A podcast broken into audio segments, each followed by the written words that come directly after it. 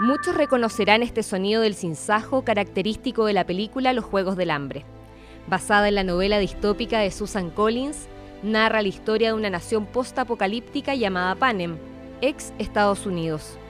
El Capitolio, lugar donde abundaba la riqueza, era el estado principal que controlaba a 12 distritos afectados por el hambre y la pobreza extrema. La saga ha sido una de las más vendidas a nivel mundial y la película éxito de taquilla. Bienvenidos al nuevo Panem. A diferencia de la utopía, que busca un mundo ideal, la ficción distópica alude a una sociedad donde rige lo negativo. Catástrofes naturales, delincuencia, miseria, opresión y sufrimiento son solo algunas características de una pesadilla. ¿Por qué esa obligación de transportarnos a un mundo distinto que nos obliga a reflexionar sobre el presente? ¿Por qué nos gusta imaginar un futuro así? Intentaremos responder estas preguntas junto a Paolo Acevedo, profesor y magíster en literatura latinoamericana chilena de la Universidad de Santiago y docente en nuestra facultad. Aquí comienza nuestro podcast Humanidades para tus oídos.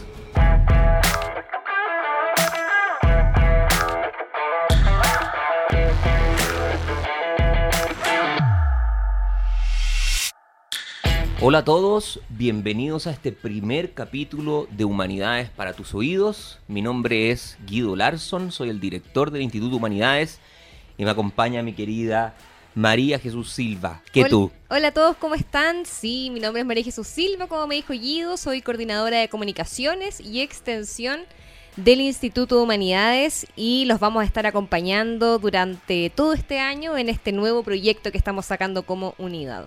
Estamos muy orgullosos de este podcast. La idea es discutir sobre las humanidades, sobre la historia, el arte, la filosofía. Y para este primer capítulo quisimos abordar la literatura distópica. Sí, un tema bastante oscuro quizás, ¿o no? Quizás tenemos a un enorme especialista eh, en esta materia para que desarrolle este tema con nosotros y para que nos cuente un poco de qué se trata la literatura de distopia.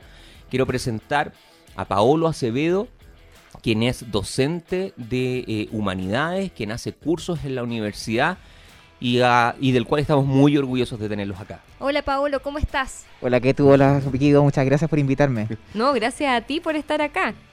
Oye, eh, Paolo, entrando ya de lleno en la, en la conversación, eh, nosotros hablábamos con, con la María Jesús en torno a por qué estos escenarios de distopia eh, resuenan tan fuertemente en, eh, en las personas. ¿Qué es lo que resulta atractivo y por qué nos gusta imaginar ese tipo de futuro?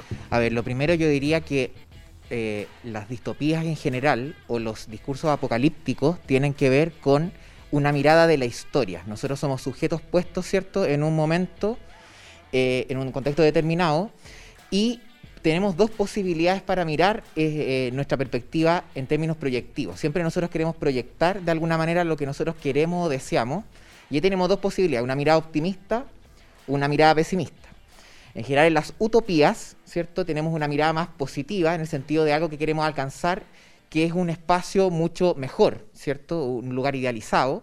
Y por otro lado tenemos las distopías, que son espacios donde eh, se ve una mirada mucho más decadente de la realidad y que tienen mucho que ver con el, síntoma o la sensación que uno tiene en el momento. Entonces uno debería preguntarse cuál es el síntoma, cuál es la sensación que hoy día nosotros tenemos respecto al presente esa mirada del presente es la que finalmente marca si uno va a tener una mirada optimista o pesimista y tal vez en ese sentido las distopías se han servido muchas veces de una serie de hechos que a lo largo del siglo XX sobre todo han sucedido que han terminado por destruir totalmente la percepción positiva o de un, un futuro, digamos, eh, prometedor para todos nosotros. Entonces, tenemos yo creo una, que tenemos una, una mirada, mirada bastante pesimista entonces de la, de la realidad, porque general, sí. por lo general las películas o los textos que, que tratan el género distópico son éxito de taquilla, les va súper bien. ¿Eso es porque tenemos una percepción mala de la realidad? Yo creo que pasa por dos cosas, porque la distopía funciona primero como una proyección respecto a algo que estamos haciendo hoy día. Eso es como lo primero. Pero también esa mira- mirada del hoy día, que puede tener consecuencias en el futuro, también tiene que ver con una mirada crítica del presente. Entonces también en ese sentido es como nosotros hoy día estamos mirando críticamente el presente y es algo que en general en las distopías no se ve. ¿Qué es lo que no se ve? Es justamente esta noción de que nosotros podemos estar cuestionando cómo estamos viviendo hoy día. Por lo tanto, yo creo que también engancha, la gente engancha con las distopías porque es una forma de criticar el presente y de leer qué es lo que nosotros estamos viviendo, si estamos de acuerdo con lo que estamos viviendo. Y si quisiéramos que en el futuro eso se mantuviese o no. Entonces también ahí hay una cosa que, que es bien interesante en ese sentido con, la, con las distopías, yo creo que es mirar que el futuro puede ser muy negativo, pero al mismo tiempo decir si podemos hacer algo para cambiarlo. Y en las distopías es muy interesante que siempre aparece un personaje que, es, que rompe o de alguna manera eh, genera una disrupción respecto a ese orden eh, totalitario o, o, negativo de la realidad. Siempre hay alguien que se revela contra eso. Entonces tal vez también tiene que ver con una sensación consciente e inconsciente de nosotros. Si acaso eh, en nuestra sociedad existen esas personas o nosotros quisiéramos ser esas personas que terminan destruyendo eh, esa visión pesimista de la realidad. Es interesante eso, porque al final de lo que te entiendo, Paolo, nos proyectamos al futuro, imaginamos un escenario futuro, pero eso es al final un mecanismo para que tal vez indirectamente reevaluemos nuestro presente. en general, lo que, lo que decías tú, que tú, claro, tienen éxito de taquilla, tal vez de, de manera indirecta las personas les gusta eso o apelan a eso porque observan de que su presente, si sigue, claro, si sigue se desarrolla hacia el futuro, va a terminar en, eh, en la catástrofe, no? Claro, en el sentido de que, eh, como uno diría, a lo mejor de alguna manera eh, las personas también quisiesen a lo mejor que el mundo como está se quemara, ¿no? Como, la nación se pueda acabar.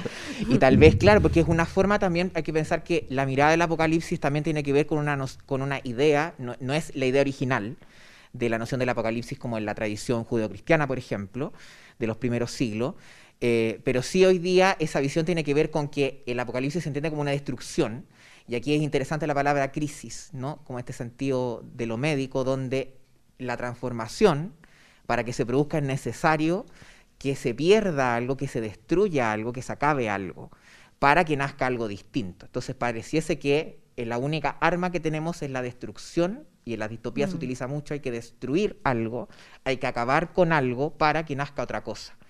El problema está en que eh, ese es el choque que se produce entre los personajes en las distopías. Mm. Unos quieren cambiar el mundo como está, porque el que después, el post-apocalíptico, como tú nombrabas un poco los Juegos del Hambre, es un mundo ya post-apocalíptico, la crisis ya sucedió, mm. pero el mundo que quedó no es el que yo quería.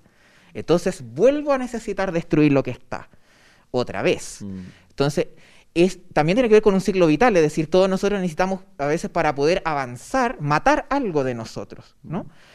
Y eso es lo, tal vez lo interesante porque la distopía se está haciendo cargo de, esta, de este deseo nuestro de que hay cosas que tienen que morir en nosotros, tenemos que matar en nosotros. Pienses en el psicoanálisis, en otras cosas que pasa exactamente lo mismo. O sea, pareciese que algo tiene que morir en nosotros para que sea distinto el, mundo y nosotros mismos también. Sí, Paolo, y me llama la atención de por qué esta destrucción de una realidad no necesariamente es para construir una realidad mejor. ¿Por qué la distopía ocurre eso? Porque, porque también tiene que ver con el sentido de esperanza, si es posible. La pregunta de la distopía es si es posible. ¿Es posible un mundo mejor, sí o no? Y la distopía dice no hay posibilidad. Mm. Justamente porque no es una utopía, no está buscando un mundo mejor, sino que se está haciendo cargo de lo indeseable del mundo y que está provocado por nosotros. Y aquí es interesante de que en el mundo apocalíptico, por ejemplo, de las escrituras, de la, de la, escritura bíblica o de la tradición judeo-cristiana, la noción de futuro, en la teología es así, el futuro tiene que ver con un movimiento humano, ¿verdad? Como nosotros somos capaces de construir una proyección nuestra distinta. Pero en el mundo judeocristiano existe el adviento, es decir, el cambio no viene de nosotros, no es mm. posible desde los humanos porque somos limitados, tiene que venir de afuera de una fuerza superior. Es el adviento, es la venida de otra cosa, la venida del Mesías, mm. etc. Entonces tiene que venir de afuera, porque nosotros no somos capaces de hacerlo. Entonces ese primer elemento es interesante porque la distopía se hace cargo de esa parte, justamente de decir, nosotros no somos capaces de construir un mundo mejor. Entonces, ¿qué es lo que puede nosotros qué es lo que proyectamos? El miedo entonces de que si nosotros no podemos hacerlo, la destrucción también viene de afuera. Entonces tienes películas como Armagedón, Mm. como Impacto Profundo, como El día después de mañana, donde siempre la catástrofe es algo que pareciera, comillas, que nosotros no hacemos. Mm. Pero debajo, cuando uno empieza a ver, por ejemplo, esas películas, esas series o las novelas, siempre la catástrofe en realidad fue provocada por nosotros. Una destrucción climática como en el día después de mañana es provocada por nosotros, no porque el mundo nos odie, Mm. digamos. Entonces nosotros tratamos, es también la búsqueda de una respuesta, es por qué el mundo es tan, por decirlo así, desgraciado como, como lo estamos sintiendo hoy día. Entonces nosotros tendemos a eso, piénsese- pensemos en la misma pandemia hoy día, es decir, Mm. le- tratamos de buscar la echarle la culpa a alguien, a los, al mundo, a- a, eh, digamos, asiático, eh, pensemos en lo que dijo Trump, o sea, es como, Los chinos. eh, los chinos tienen la culpa de esto, ¿no? Eh, eh, ellos tienen la culpa, entonces hay que buscar un responsable y no entender que tal vez hemos sido nosotros los culpables de que el mundo sea así en el presente y que en el futuro también no haya posibilidad. Entonces la distopía se hace cargo de esa tensión entre buscar un mundo ideal, pero que por nosotros mismos no es posible si no cambiamos algo. Mm. Eso es lo interesante, tenemos que cambiar algo. Oye. Paolo, eh, a mí me llamó la atención una, una cosa que, que dijiste tal vez de manera subyacente y es que imaginamos este escenario de distopía y en el escenario de distopía pareciera ser de que la escala de valores de la civilización humana también se muta y se transforma. Lo que consideramos como estando en los márgenes como grises de lo que es permisible, parece ser aceptado precisamente por la supervivencia. Hemos conocido esta historia ya casi del inconsciente colectivo de que hay que matar si es que es necesario matar, eh, para sobrevivir puedes hacer cualquier cosa, pero mencionando un poco al pasar, pareciera ser que también están un agente o un sujeto que no ha perdido esa humanidad, como que se contrapone a la pérdida de escala de valores de la sociedad, pero hay alguien que todavía mantiene la aguja moral para, por así decir, recomponer lo que queda. claro, por no está decir. tan influenciado por el contexto. Claro. Nosotros estamos acostumbrados, por ejemplo, en los cuentos infantiles, por ejemplo, a que siempre el final sea feliz, ¿cierto? El, la príncipe se casa con la princesa, van al castillo, etcétera. Y pareciera que nosotros estuviésemos encantados con esa idea, ¿verdad? Y pareciera que la distopía nos dijera, no, no es así. El mundo no es así. La gente no vive feliz, la gente no termina sus días de manera tranquila en un castillo. Eso no existe, en realidad es una ilusión. Entonces pareciera que fuera un despertar, pero como, como tú muy bien dices, Guido, lo que sucede es que la distopía tiene que ver con la concepción de que se ha perdido la fe en el progreso humano, en esta idea de que podemos evolucionar, de que podemos ser mejores. Ahora, frente a ese mundo desolador, siempre en los relatos tiene que existir alguien que haga el contrapunto. Porque si no, finalmente en nuestro imaginario también el sentido de esperanza siempre está. Es como cuando uno dice, hay gente que es muy pesimista, y, pero siempre en el, espacio social hay alguien que igual es optimista. Entonces, dado que la literatura o el arte se hace cargo de una forma de entender el mundo, eso pasa del inconsciente colectivo, como tú dices, de las ideas sociales de una época, pasa a la literatura y el arte así, digamos. O sea, pasa con la misma idea, es decir, alguien tiene que hacer el contrapunto, si no es terrible y eh, desolador y al final, si uno piensa en una novela así, si yo leo una novela para saber que el final va a ser siempre horrible y no va a pasar nada más, no hay ninguna esperanza, yo no la leo. Claro. En realidad yo no la veo. Y pareciese que el interés, como tú decías al principio, de verla es ver si hay alguien que se va a contraponer o se va a rebelar contra eso. Pienses incluso que las películas que son mucho más interesantes en eso, como por ejemplo los Juegos del Hambre, como por ejemplo Divergente, Mm. hay un personaje que dice, no, yo no estoy de acuerdo con vivir esto, no me interesa Mm. no me interesa. Y si tengo que romper con todas las normas que hay para construir otra vida, está bien. Ahora, el problema de las distopías, para mí, esto es una visión muy personal, no tiene que ver con la teoría o nada con el estilo, tiene que ver con la salida que se da en las distopías. Tienes una novela como Divergente, perdona el spoiler, pero en que tú terminas la serie con una mujer que ha sido una heroína, que ha destruido todos los cánones femeninos y termina casándose en su casa con el sueño americano comprado, porque lo único que quería era volver al sueño americano, es decir, en un mundo distópico. Es Entonces nada tú- que ver al final. Totalmente, es decir, Mm. es como cómo tú construyes una mujer de ese estilo que en el fondo rompe todos los cánones, pero después la pones casada, digamos, con el perro, con el hijo y encerrada en su casa. Entonces, pareciera que no tiene ningún sentido, pero tiene que ver con eso, con que las esperanzas, no el final, como tú dices, no necesariamente es el esperado. Y de eso se trata la distopía. Es como, sí, podemos llegar a algo distinto, pero no necesariamente va a ser bueno. Y eso va a depender de la óptica que uno tenga, porque finalmente, y eso tiene que ver con la idea del futuro. Eh, ¿Qué es lo que nosotros como seres humanos entendemos que es algo mejor? ¿Estamos de acuerdo como sociedad en que este mundo es mejor que este otro? Y nosotros hoy día estamos en un contexto en el cual pareciera que como seres humanos no estamos de acuerdo 100% en cómo tiene que ser el mundo. ¿La pandemia podría ser entonces, por ejemplo, un contexto medio distópico? O sea, no es medio distópico, yo creo que es totalmente... Nosotros estamos en una distopía absolutamente. Piénsese en... La, porque hablábamos al principio, nosotros, la distopía se hace cargo de una visión decadente del progreso. No hay progreso, hay una involución. Eso es lo que ocurre. Entonces, y hay una crisis permanente. Y nosotros empezamos a pensar cómo están los gobiernos, cómo los gobiernos han hecho cargo de la pandemia, la crisis económica, la eh, falta un poco de conciencia social, eh, de unos por otros respecto del autocuidado. Es decir, yo he tenido conversaciones con, con amigos y amigas al respecto y, yo lo llamo una cosa así como el desprecio por el autocuidado. una especie como de, el que se cuida es como que está mal, ¿no? Como que estuviera exagerando. Entonces, ese tipo de cosas que tienen que ver con un desacuerdo global en cosas tan sencillas como esa y en cosas tan macros como como que el país que uno quiere, eh, te muestra que efectivamente estamos en un momento de crisis, en un desacuerdo absoluto y que pareciese que no tuviéramos salida. Si ahora todos los, eh, perdonando Guido, pero todos los politólogos eh, de alguna manera se toman la cabeza, de decir, si le dicen, bueno, dime cómo va a ser el mundo en cinco años más, no tienen ni idea. Mm. Se les acabó el oráculo, ¿no? El oráculo hace 20 años atrás era fácil, ¿no? Era, bueno, el mundo era así, el mundo está dividido. claro, pero ese es el tema. Ese es el tema de cuando tú dices una distopía, no, pues no hay, no hay nada. Tú no puedes mirar el horizonte. Lo que vives es un mundo degradado. Y lo vives permanentemente y es un mundo, además que ahí eso es lo terrible de la distopía. Las distopías prometen una felicidad que es falsa. Todas. Piénsese, por ejemplo, en el cuento de la criada, por ejemplo, de Margaret Atwood. Mm.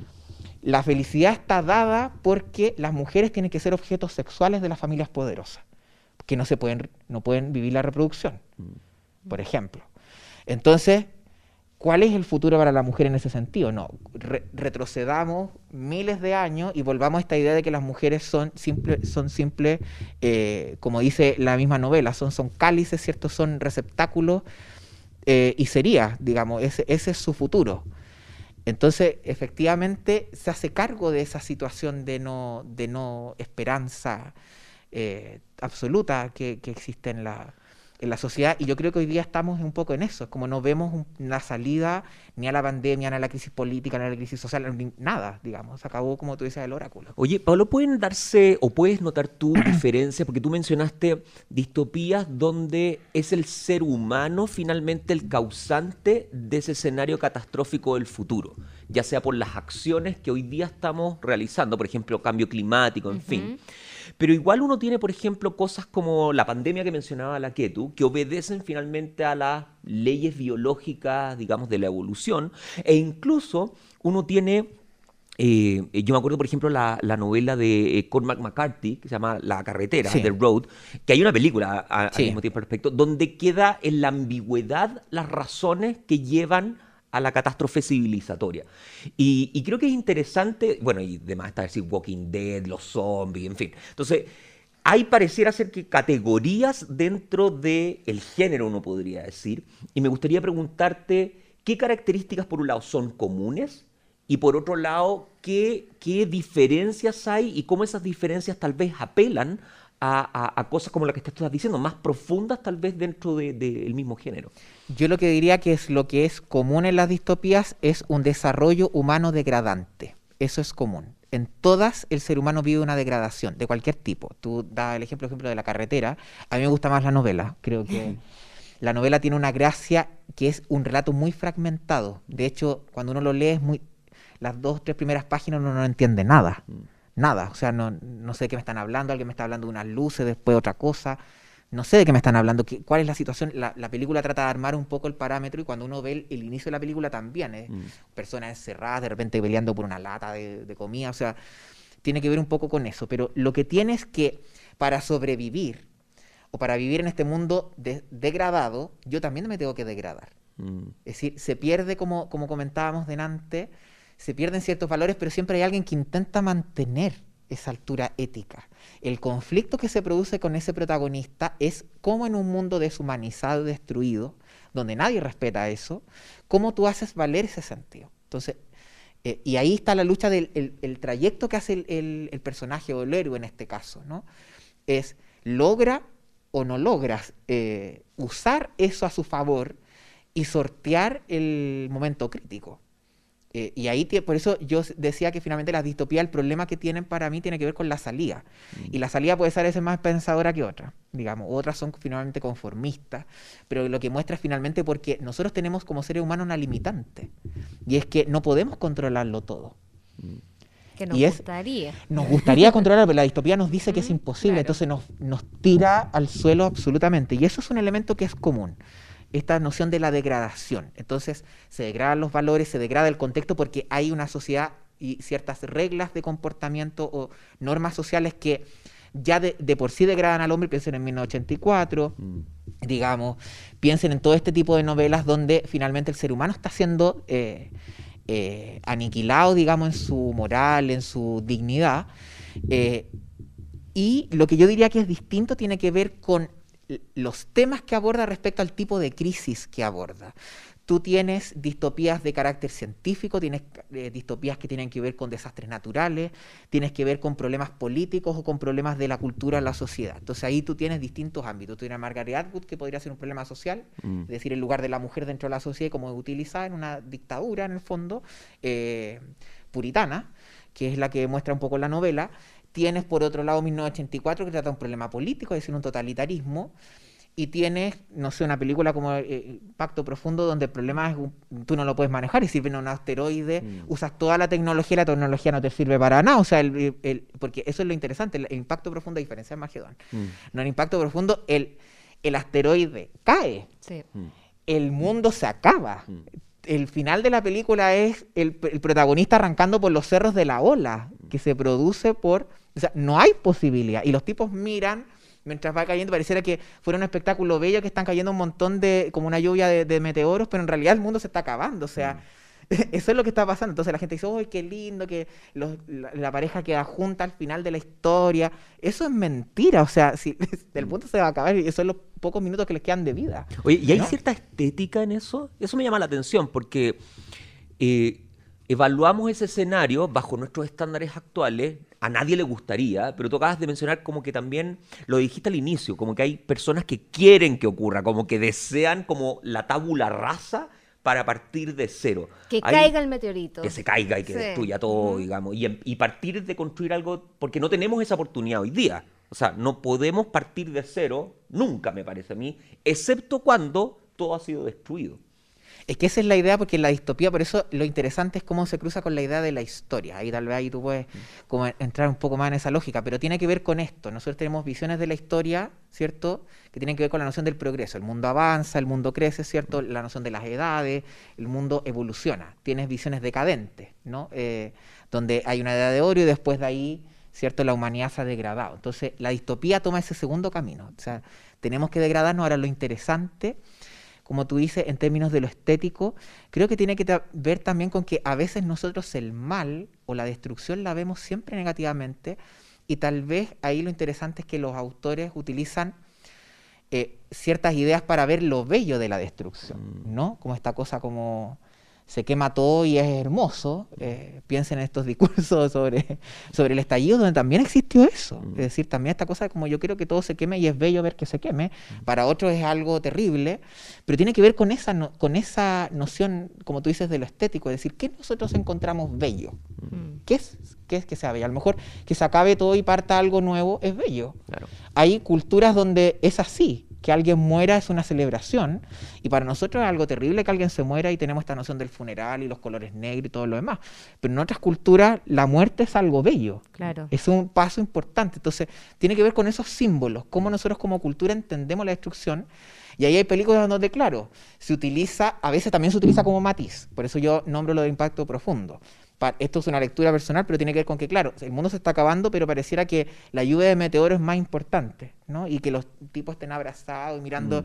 cómo se acaba el mundo, pareciera que fuera más importante, porque es como ya, pero estuvieron juntos. Claro. Lograron estar juntos a pesar de la, de la destrucción. y eso es lo bello. No que el mundo mm. se acabe, sino que lo bello es que lograron estar juntos. Bueno, puede ser. Mm. Y ahí tiene que ver con cómo cada uno se enfrenta a una situación crítica, ¿no? Cómo uno la enfrenta con, digamos, con altura de mira o no. Y esto tiene que ver mucho con las miradas. La distopía juega mucho con las, con las perspectivas que se tienen sobre una misma situación crítica. Claro, ese tema como de rendirte frente a la catástrofe o luchar eh, para evitar, no sé si evitarla, pero al menos como para subsistir. Claro, pienses en el Día de la Independencia, en el momento crítico, el presidente se lanza el mejor discurso de, su, de su sistema político, es como el tipo está, empieza la película, porque eso pasa muy soterrado, ¿no? Eh, el tipo está cuestionado como presidente, ¿no? Porque es joven, porque fue militar, porque no tiene idea de gobernar el país. Y al final el tipo mueve a toda la, milicia para atacar a los, a los extraterrestres y, gana y finalmente queda detrás diciendo, bueno, o sea, él lideró esto, por lo tanto, eh, queda como un gran líder mundial. Palestinos final, israelíes luchando juntos. todos, Igual también ahí pero pasa, este pasa por esta onda. O sea, hay harto Hollywood en esa película. Pero tiene que ver con esas visiones, es decir, cómo nosotros entendemos, y aquí por eso la distopía es tan interesante, porque tiene que ver con estos discursos como que pasan un poco por abajo, ¿no? Como, mm. ¿cómo vamos a entender nosotros la esperanza? En esa película tiene que ver con que el, hay un país que logra liderar al resto y salvar, salvar al mundo, que tiene que ver con un discurso muy del mundo norteamericano, ¿no? Por ejemplo, tienes otros donde eso no pasa. Eh, porque no hay esperanza, hay otros donde un personaje solo la encarna y el gueto que él produce es una posibilidad de resistencia. Mm. O sea, depende. Paolo, te quiero llevar un poquitito al origen de la distopía. ¿Cuándo nace este género y por qué nace? ¿Hay nociones, hay tiempo más o menos? ¿Hay algún episodio que haya marcado el inicio de esto? En general se habla de finales del siglo XX, eh, o sea, principios del siglo XX, ¿no? Ah, hay escrituras como por ejemplo La Guerra de los Mundos, que es de finales del siglo XIX, que ya tienen que ver con este trabajo de la ciencia ficción y lo fantástico, y en el siglo XX, por todo lo que produce los totalitarismos, de alguna manera, esa crisis produce la emergencia de estos discursos que cuestionan un poco el mundo ideal que nos había vendido la modernidad, ¿cierto? Como el mundo del progreso, nosotros vamos a avanzar, estamos evolucionando, a costa de un montón de cosas, de la guerra, etcétera, pero eh, tenemos esa posibilidad eh, de, decir, mira, en realidad el mundo no es tan bueno como pareciera, o el costo que estamos logrando por, este avance no es tal, en realidad. Y ahí viene el cuestionamiento a partir de las guerras, de las luchas sociales, y ahí todas las novelas un poco representan esa crisis, y luego en el siglo XX todo el desarrollo tecnológico que también abre otro miedo, porque la distopía al final también se hace cargo del miedo, mm. ¿no? El miedo de qué viene. Y como me hago cargo por esta noción de en el mundo judío-cristiano se entiende como algo que es una esperanza porque viene de afuera y es divina, pero si no existe eso en el siglo XX, la muerte de los discursos, de los grandes relatos que hacemos. Si ya no creemos en Dios como la muerte de Dios, como dice Nietzsche, ¿cierto? ¿En qué, en qué ponemos nuestra esperanza? Pues si ya no hay. Eh, hay, Alguna, ¿Hay alguna relación a propósito de eso? entre, tú mencionaste al pasar eh, estas ideas de apocalipsis religioso, pero también está la idea de no el premio futuro, es decir, la bienaventuranza eterna, sino que el castigo eterno. ¿no? Y eso me imagino que también tiene algún tipo de ideario o, ha sido desarrollado intelectualmente. Personas que vivían con miedo pensando en que, claro, porque no se iban a salvar, que habían pecado, en fin, bueno, hasta, hasta Lutero probablemente. Entonces, también puede haber algo ahí de, historia, más allá de que ese punto de inicio eh, esté marcado para ti en el siglo XX. Sí, lo que yo diría es que, claro, la distopía se hace cargo de lo que llamaríamos literatura apocalíptica. Mm. Entonces, entendiendo que la palabra apocalipsis es una revelación, es volver, ¿cierto?, a mostrar algo que nos, para nosotros estaba cubierto, no se entendía muy bien.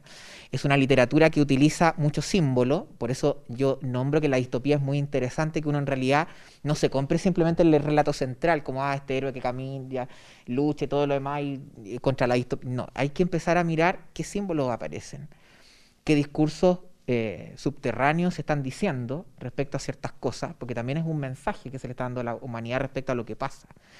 Eh, cuando uno ve Divergente ve, por ejemplo, los Juegos del Hambre, hay un mensaje ahí. que tiene que ver con cómo nos estamos relacionando como seres humanos. Entonces, en, los, relatos apocalípticos pasa lo mismo. Hay un, grupo, ¿cierto? El mundo judío que es elegido. Es elegido, ¿cierto? Del resto, ¿no? Y en el Apocalipsis aparece muy bien. Son los 144.000 y no hay más, pues, o sea, no, no hay 145.000, son 144.000 y el resto que le vaya muy bien, ¿no? Eh, entonces, hay, hay un poco de, de, esa, de esa lógica la diferencia tal vez es que la literatura apocalíptica piensa en la noción de la esperanza, esta idea que yo decía de que el bienestar es algo que viene de afuera si tú crees en que es posible. Es decir, en la medida que exista la llama en ti de la esperanza, hay una posibilidad de cambio. Lo que nos muestra la distopía es que qué pasa cuando estamos en un mundo donde nadie tiene esperanza. Mm. Por eso es interesante que aparezca un personaje que rompe con eso, que sí la tiene. Y ahí, eh, eh, porque eso es lo que se esperaría, para que el apocalipsis tenga sentido, este cambio tenga sentido, tiene que haber alguien que crea, por lo menos. Eh, y es, esa es un poco la, la, dinámica en el mundo apocalíptico. Y después, esa literatura apocalíptica de los primeros siglos, que está ya en el Apocalipsis de San Juan, con todos estos símbolos que también tienen que ver con la lectura del presente. Siempre se ha leído el Apocalipsis como una, un anuncio del futuro.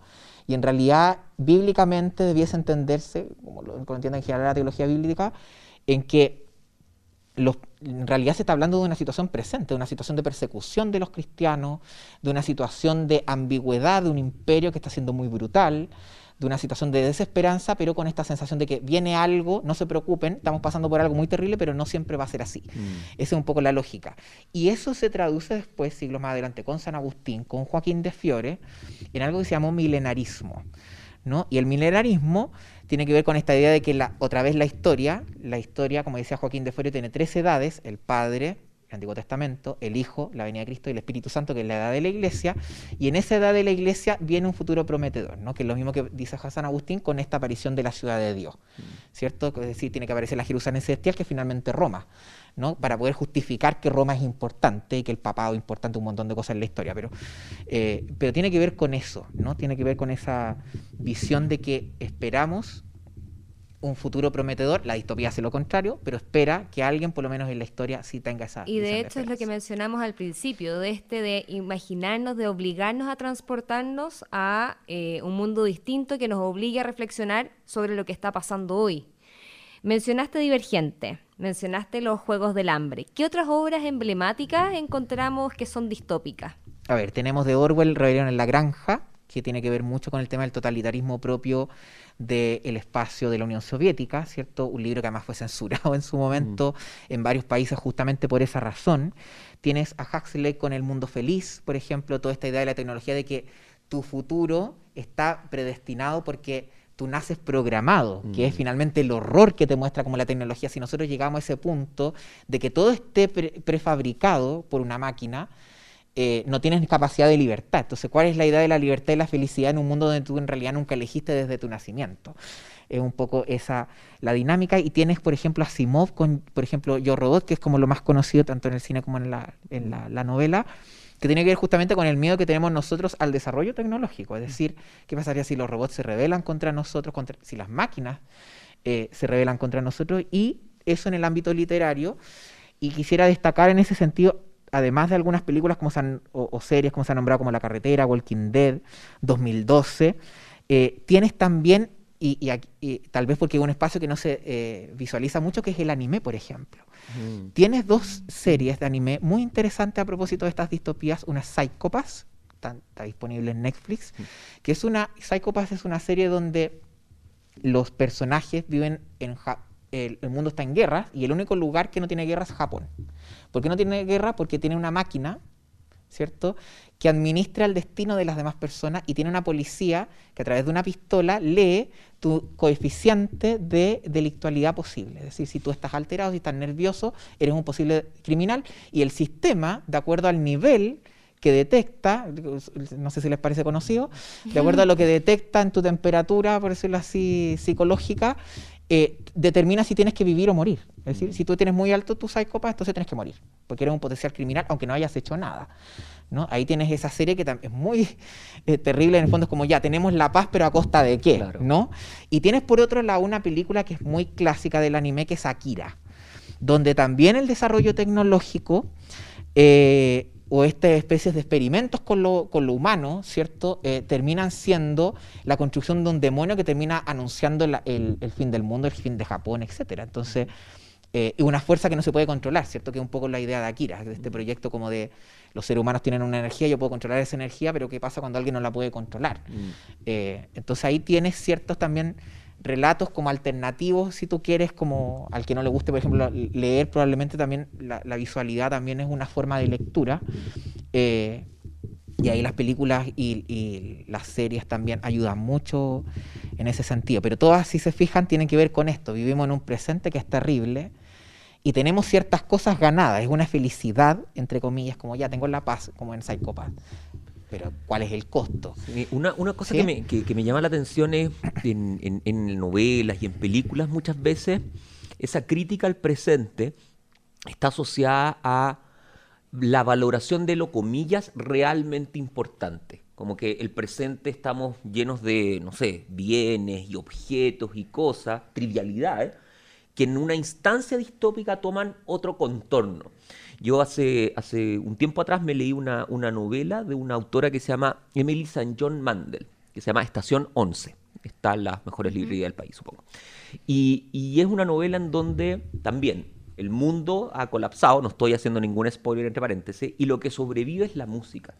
Eh, la protagonista forma parte de una sinfonía viajera tratando de eh, eh, entregarle valor entonces en este caso a la música. Y lo que tú decías, por ejemplo, cuando, cuando viene eh, este meteorito a destruir la Tierra, lo que importa ahí es el abrazo, ¿no es cierto? El contacto humano.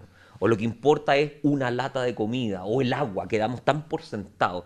Eh, y, y eso, y eso quizás también es uno de los valores tal vez que tenga este, este género, ¿no? Esa idea de cosas que damos por sentada toman una valoración completamente distinta en este escenario de, supervivencia, ¿no? Sí, yo lo tomaría un poco como lo decía Bradbury cuando le preguntaban a él respecto a, esta- a, la- a lo fantástico, ¿no? Y él decía, los intelectuales les da un terror lo fantástico, porque es demasiado real, ¿no? No es tan imaginario como se dice, y tiene que ver con eso, es decir, las historias que se cuentan en la distopía son muy parecidas o tratan de leernos, por eso hay que tomar esta tradición apocalíptica donde los símbolos pareciera que hay que traducirlos al presente. Es decir, aquí hay cosas que ya pueden estar pasando en el 2095, pero no están pasando ahora.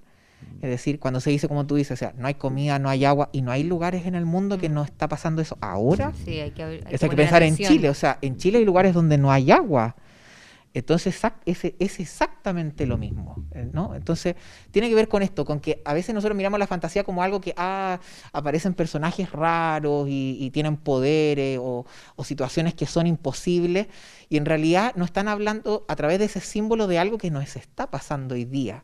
No se puede decir directamente porque si no es muy terrible, o sea, lo que decíamos al principio, la gente no quiere tragarse un discurso pesimista, porque no es la gracia, o sea, todo el piensen que uno cotidianamente, o sea, la persona que, que es pesimista uno no se la traga, digamos, o sea, no, no quiere compartir con él. Entonces la distopía dice, vamos a usar ciertos símbolos para poder llevar este mensaje, que la gente lo compre y después, a ver si es crítico, se va a dar cuenta que acá hay un mensaje que es un poco distinto, si empieza a leer estas eh, cosas subterráneas que tienen en el mensaje, pero es eso, o sea, la fantasía nos habla muchas veces de la realidad, distorsiona algunas cosas, pero en realidad no está hablando del presente, y eso es lo que hay que verlo, no es una situación que no puede Tan ocurrir. futurista. No es tan futurista, es algo que puede suceder y por eso tal vez muchas veces cuando la gente lee listo- distopía dice, o sea, esto se escribió en el año sentido. 50, se escribió en el año 50, pero parece que estuviera pasando ahora. Bueno, pues, ¿no? Por eso está en Claro. Universal. Oye, Paolo, estamos justitos en el tiempo. Te queremos dar las gracias por esta entretenida y interesante conversación. Súper interesante, ¿eh? Te dejamos más que invitado a otras conversaciones, a otras actividades que tengamos en el instituto, así que muchísimas gracias por tu tiempo y por participar en este proyecto que lo hemos hecho con bastante cariño como un producto nuevo de 2021. Mu- muchísimas gracias y Guillo también. Gracias, Pablo. Y te gracias a ustedes también por la invitación.